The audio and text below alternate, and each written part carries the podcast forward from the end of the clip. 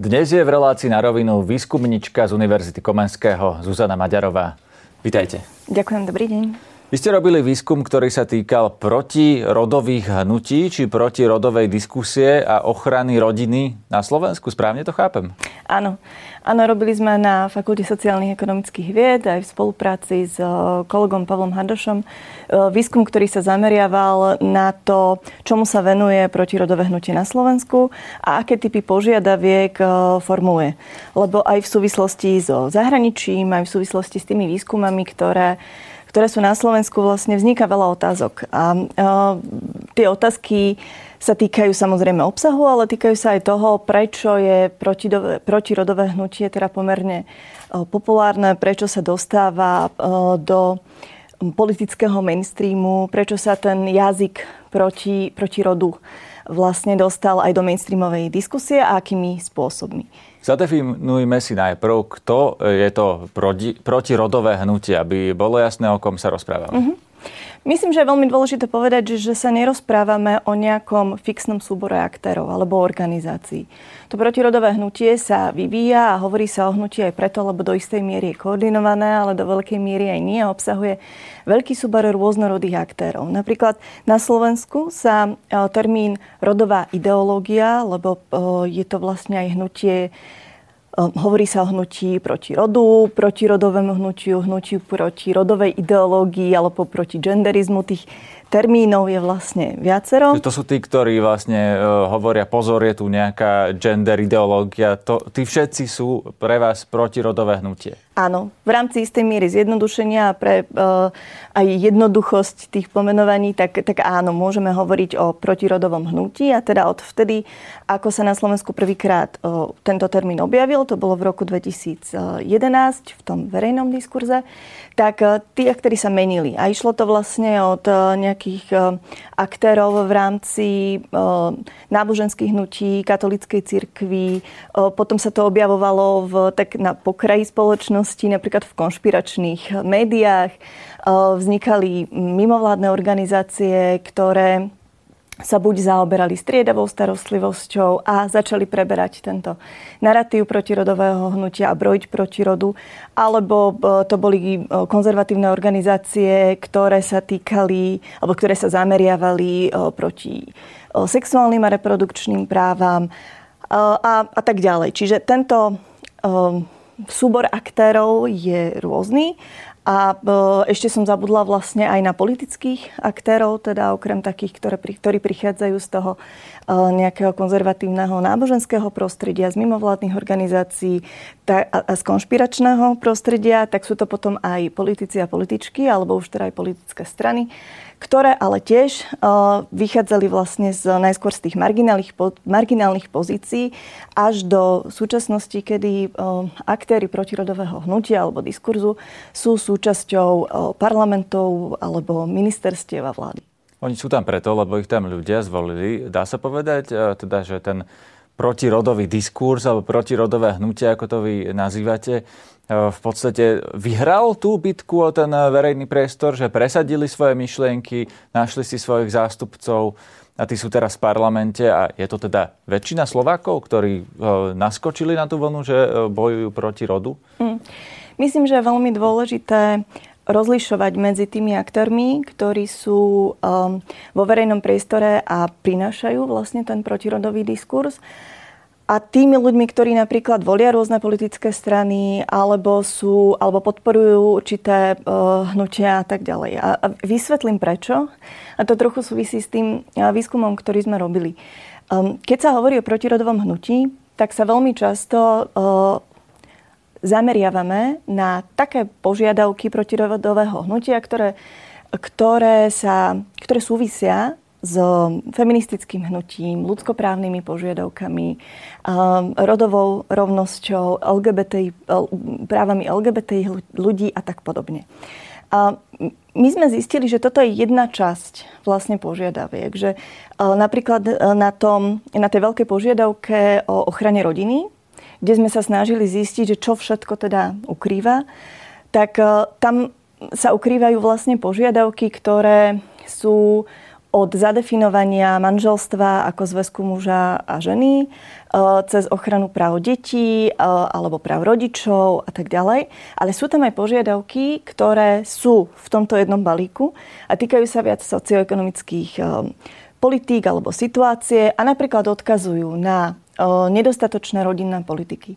Odkazujú na nedostatočné pokrytie rodín alebo ľudí, ktorí sú vlastne, ktorí žijú v chudobe alebo na hranici chudoby, ktorí sa starajú o iných a majú nejaké finančné problémy a tak ďalej. A potom také požiadavky, ktoré sa týkajú politickej reprezentácie. To znamená, že nemali by sme to zužovať len na tieto vlastne extrémne alebo nejaké najviditeľnejšie požiadavky, na požiadavky, ktoré sa týkajú možno um, kultúrneho uznania, ale mohli by sme sa pozrieť na to, čo všetko a na čo všetko vlastne protirodové hnutie odkazuje a čo využíva vlastne vo svoj prospech na požiadavky, ktoré sú dlhodobo neriešené a týkajú sa teda aj e, iných tém. Poďme na to, e, lebo toto, čo ste spomenuli, eh, že nejaké socio, socioekonomické požiadavky, eh, to napríklad hlásajú eh, súčasní politici aj vládnej koalície. Oľano predsa chcelo presadiť prorodinný balíček, veď vlastne na tom sa rozpadla koalícia, že Igor Matovič tu hovoril celé mesiace, kto je za rodiny, kto je proti rodinám, lebo on chcel presadiť nejaké peniaze rodinám, teda je to sociálne opatrenie. Boris Kolár hovorí to isté, predsa chce odpustiť nejaké dlhy dlhy v exekúciách, e, hovorí, e, síce ešte nepostavila, hovorí o tých nájomných bytoch, e, tak toto sú tie požiadavky a pokiaľ áno, tak čo je na nich zlé? Lebo čo je zlé na tom, keď niekto chce naozaj pomôcť rodinám, slovníkom Igora Matoviča? Hmm. Tu sú znova dve časti. Čo je zlé na tom, že chce niekto pomôcť rodinám a potom akým slovníkom a akým spôsobom. Samozrejme na podpore um, rodín alebo podpore um, ľudí nie je zlé vôbec nič. Je to vlastne povinnosť um, štátu zabezpečiť, aby ľudia, ktorí, ktorí tam žijú, mali zabezpečený dôstojný život. A to sa nedá samozrejme iba na individuálnej rovine. To treba vlastne aj v súvislosti s tým, v akým, akým spôsobom žijú, v akých inštitúciách, v akých komunitách. Čiže rodina, ochrana rodiny a podpora rodiny do toho samozrejme patrí.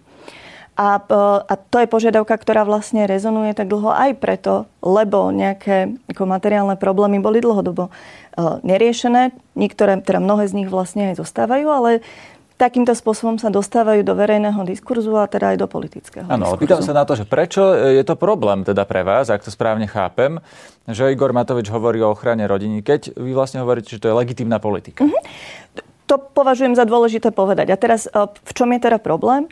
Um, minimálne ja tam vidím teda dva problémy. Ten, ten prvý je, že spôsob, akým to prebieha, je vlastne exkluzívny. To znamená, že e, vylučuje z tých politík veľké množstvo ľudí.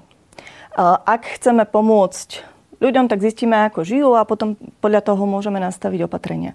Ale ak si zadefinujeme, že my chceme pomôcť týmto ľuďom, pretože žijú spôsobom, akým sa nám páči, a to môže byť napríklad uh, nukleárna heterosexuálna rodina s, uh, s deťmi, čiže pár s deťmi, teda toto si vyberiem a týchto ľudí chcem podporiť. Ešte do toho dám požiadavku, že to musia byť ľudia, ktorí teda nejako dlhšie vlastne pracovali. Pracovali v zmysle platenej práce, boli zamestnaní a odvádzali teda do štátu dane. To znamená, že vytváram nejakú skupinu ľudí, ktorá si zasluhuje pomoc. A tej chcem dať nejakú formu podpory. A problém je v tom, že tí ostatní tú podporu nedostanú? Áno, a napríklad, napríklad aj v tom.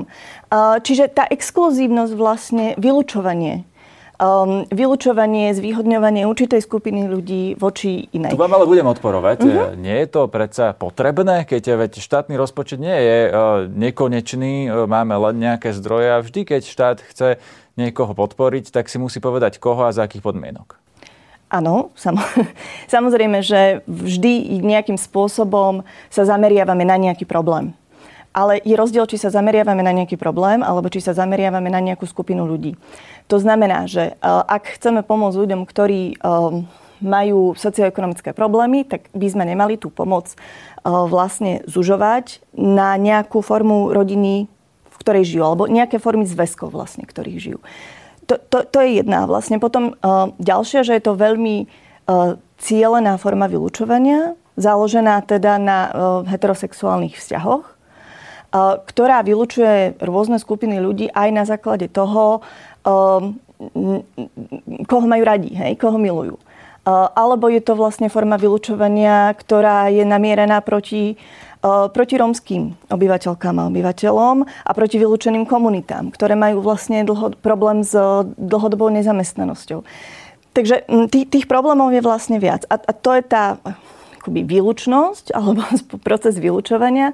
A potom je ten tretí a to je ako tretí bod, tretí problém.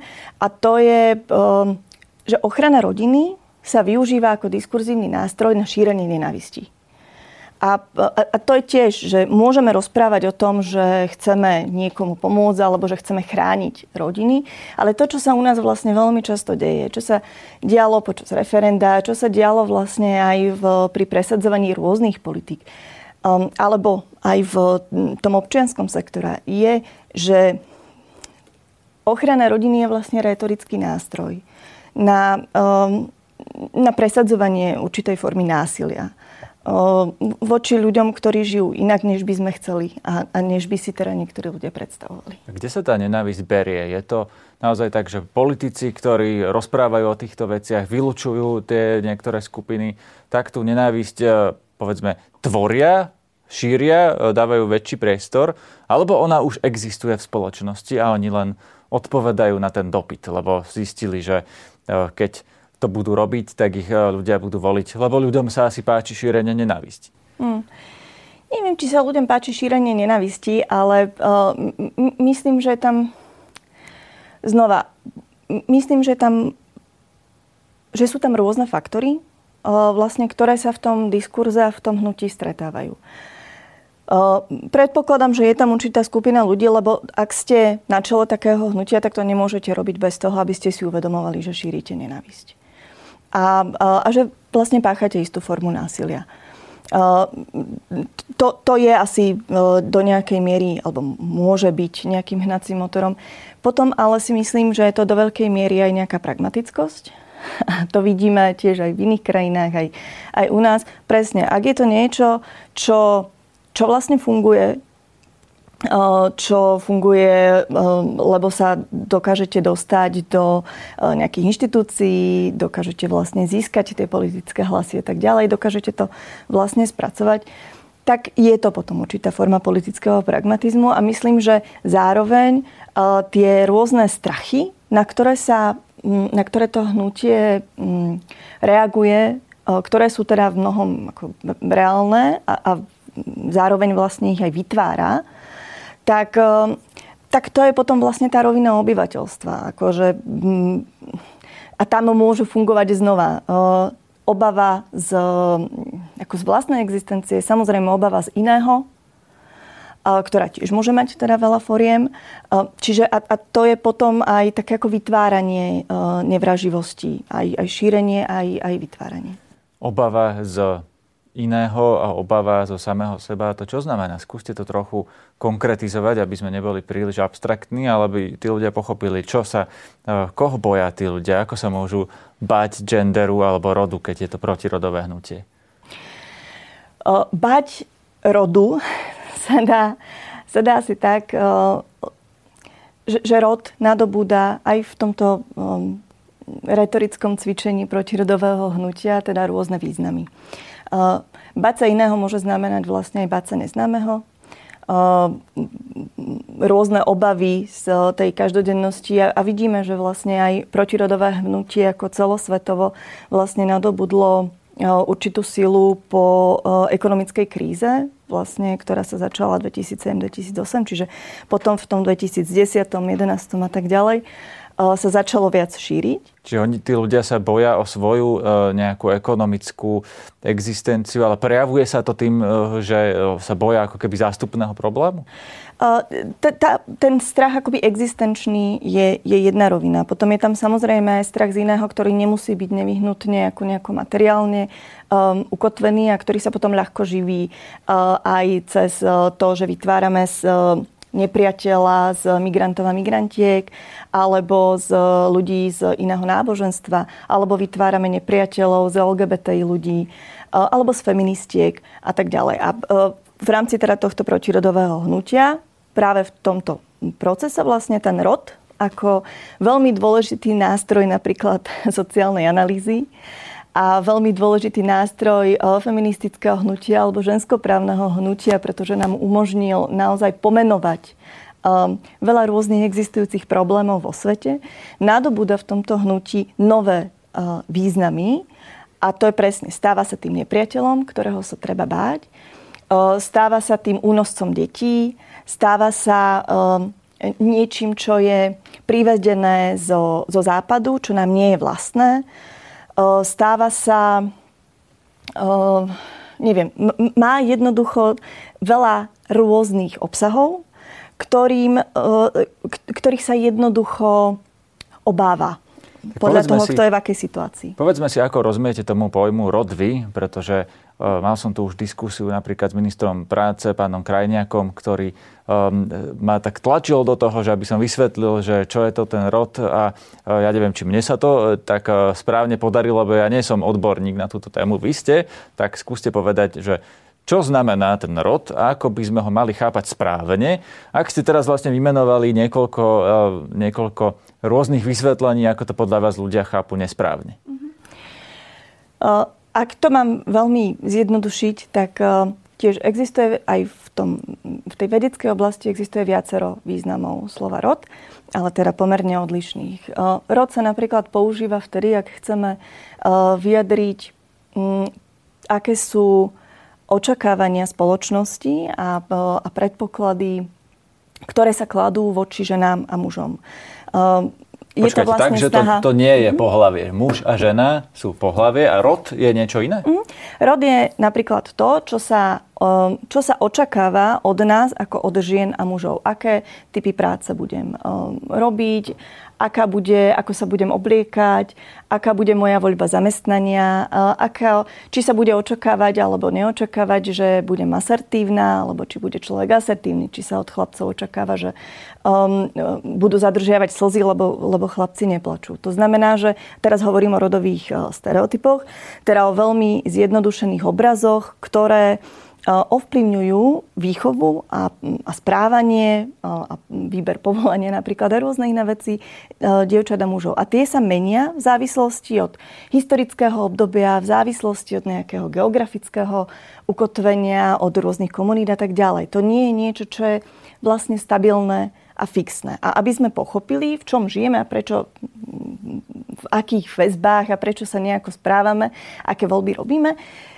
tak na to je napríklad dobré urobiť rodovú analýzu práve cez to, aby sme zistili, aké sú tie očakávania alebo um, normy a, a, a roli vlastne v danej spoločnosti. Čiže to je napríklad jedna, uh, jedno chápanie rodu. A potom sú také, ktoré sú trochu možno abstraktnejšie, uh, ktoré hovoria o tom, že um, môžeme sa pozrieť na spoločnosť z rodovej perspektívy a tam napríklad sa môžeme pozrieť na to, prečo sú určité povolania e, málo platené a prečo sú to napríklad tie povolania, ktoré sú nejako historicky spájané so ženskou prácou.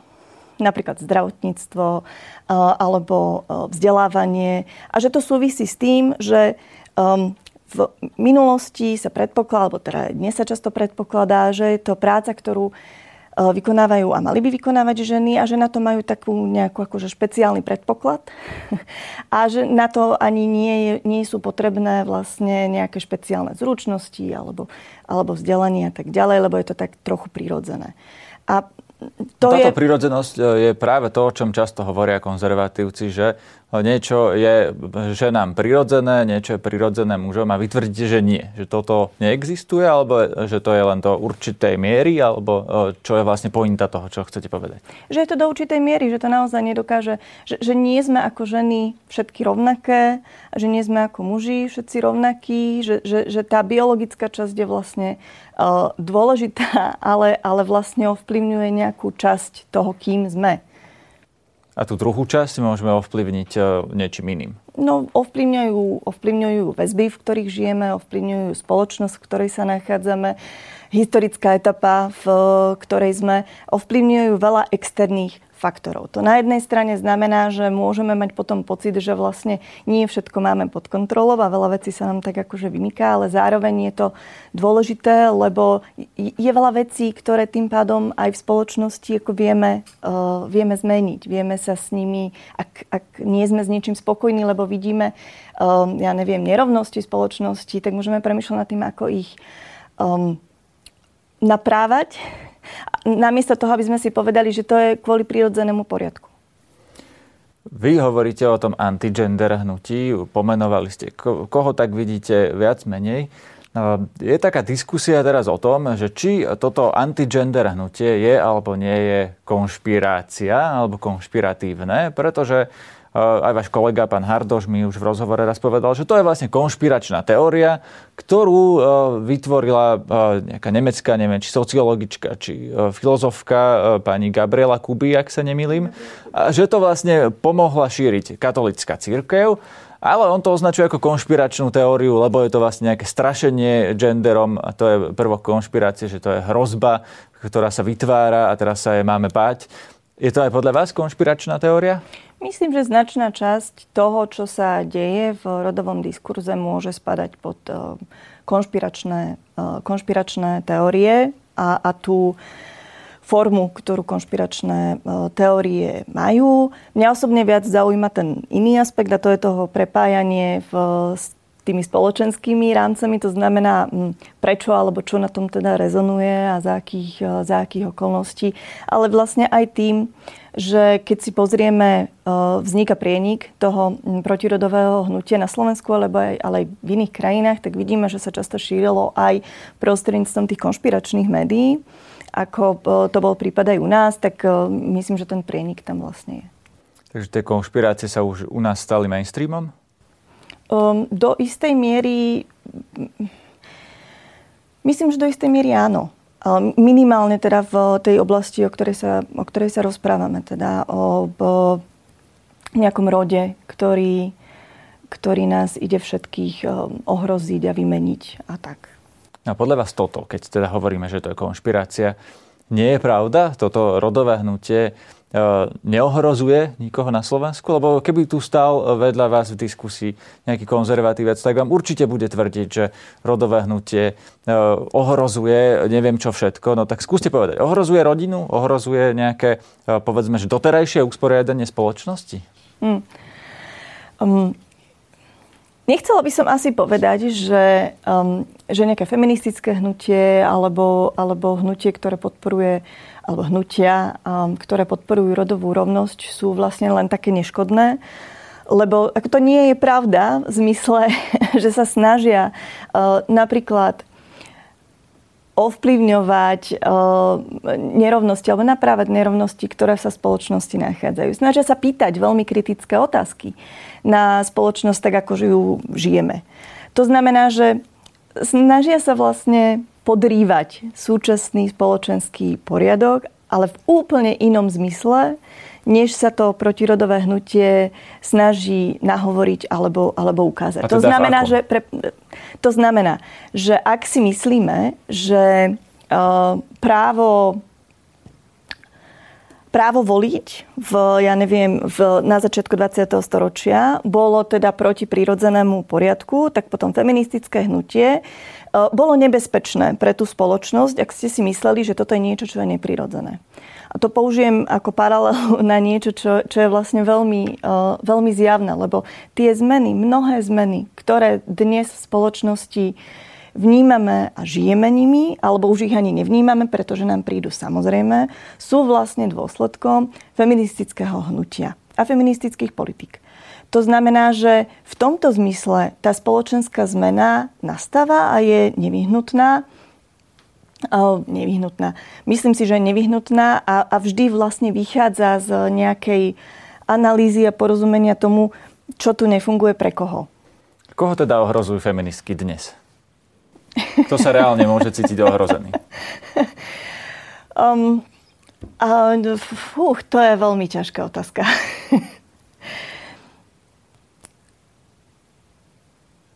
Asi niekoho, kto zastáva patriarchálnu spoločnosť a kto je presvedčený o tom, že, že je úplne v poriadku, ak žijeme v spoločnosti, ktorá diskriminuje ľudí, alebo v, ak sme presvedčení teda o tom, že ľudia by mali chodiť do platenej práce, a zároveň by vlastne starostlivosť mala byť na pleciach, na pleciach žien, že spoločnosť by mala byť vlastne do veľkej míry internalizovaná a, a bremeno starostlivosti by malo byť na rodinách a, a individuálnych teda ženách. Tak napríklad tam také inštitúcie alebo takí, tak, takí konkrétni ľudia by sa mohli cítiť vlastne ohrození požiadavkou na to, aby sme v, u nás v spoločnosti vytvárali starostlivé komunity. Napríklad. Dobre, čo vlastne teda je taká vaša základná požiadavka v krátkodobej perspektíve, lebo vy ste aj vo feministickom hnutí Aspekt, tak keby ste mali, povedzme, poradiť vláde, čo spraviť preto, aby bolo lepšie pre vás, aby bola spoločnosť rovnejšia, tak čo by boli také tri, povedzme, že základné vykonateľné veci, ktoré sa dajú urobiť teraz? tri základné vykonateľné veci, ktoré sa dajú urobiť teraz. Mohli by sme začať tým, aby sa na, e, na dôležité posty nedostávali ľudia, ktorí presadzujú e, protirodovú retoriku a protirodový diskurs. Ale tých tam pretože... volia voliči, takže to asi sa nedá spraviť len tak. To by ste museli tých voličov presvedčiť, aby ich nevolili. Um, tak ale nevolia tam všetkých, ktorí sú dosadzovaní do tých eh, jednotlivých postov. Čiže aj to je rozhodnutie, ku ktorému dochádza, ale áno, uvedomujem si, že nejaká časť ich tam bola vlastne uh, zvolená. Ale aj to, akým spôsobom sa dostali teda na kandidačnú listinu, nie nevyhnutne v posledných voľbách, ale v tých predchádzajúcich a ešte v tých predchádzajúcich, to je tiež teda ako na otázku. Uh, lebo nejaká forma zviditeľnenia tam prišla ešte predtým. Uh, ale teda dobre. No ale tým by som začala. Ako neviem, že či by som bola schopná vlastne urobiť požiadavky, ktoré sú realistické. Myslím si, že, že realistické môže byť, alebo reálne môže byť kadečo. Ale... Pozme, pýtam sa na také veci, že uh, niekto presadzuje kvóty na ženy vo vedúcich funkciách, niekto by presadil, že zákonom uh, budú mať uh, rovnakú mzdu na rovnakej pozícii, niekto by presadil, ja neviem, že otcovia budú chodiť na matersku. No tak skúste mi povedať, že čo je také niečo, čo sa reálne dá uchopiť a povedať, že toto keď zmeníme, tak budete spokojnejšia. No nebudem spokojnejšia. nebudem spokojnejšia, eh, ak sa vlastne nezmení princíp tej politiky. Akože samozrejme, že sa môžeme baviť o nejakých konkrétnych opatreniach. A p- môžeme sa Neviem, mne napríklad nedáva zmysel uh, veľký baviť sa o kvotách uh, v rámci politických strán, ktoré majú ako veľmi konzervatívnu agendu. L- lebo mi príde zmysluplnejšie baviť sa vlastne o politike a, a o tom, aká na Slovensku politika je.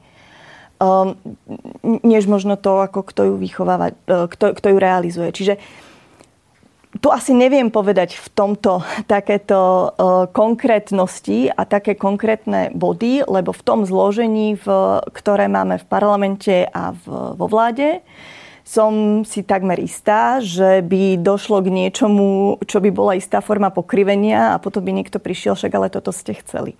Takže skôr by som sa zamerala na také požiadavky, ktoré by boli vlastne procesné a ktoré by pomohli k tým zmenám a zlepšeniam možno v rámci toho rozhodovacieho procesu. Dobre, posledná otázka, ktorou vás vrátim úplne na začiatok eh, k tomu vášmu výskumu a k tomu, čo ste vlastne eh, odhalili o tom, eh, o tom narratíve o ochrane rodiny.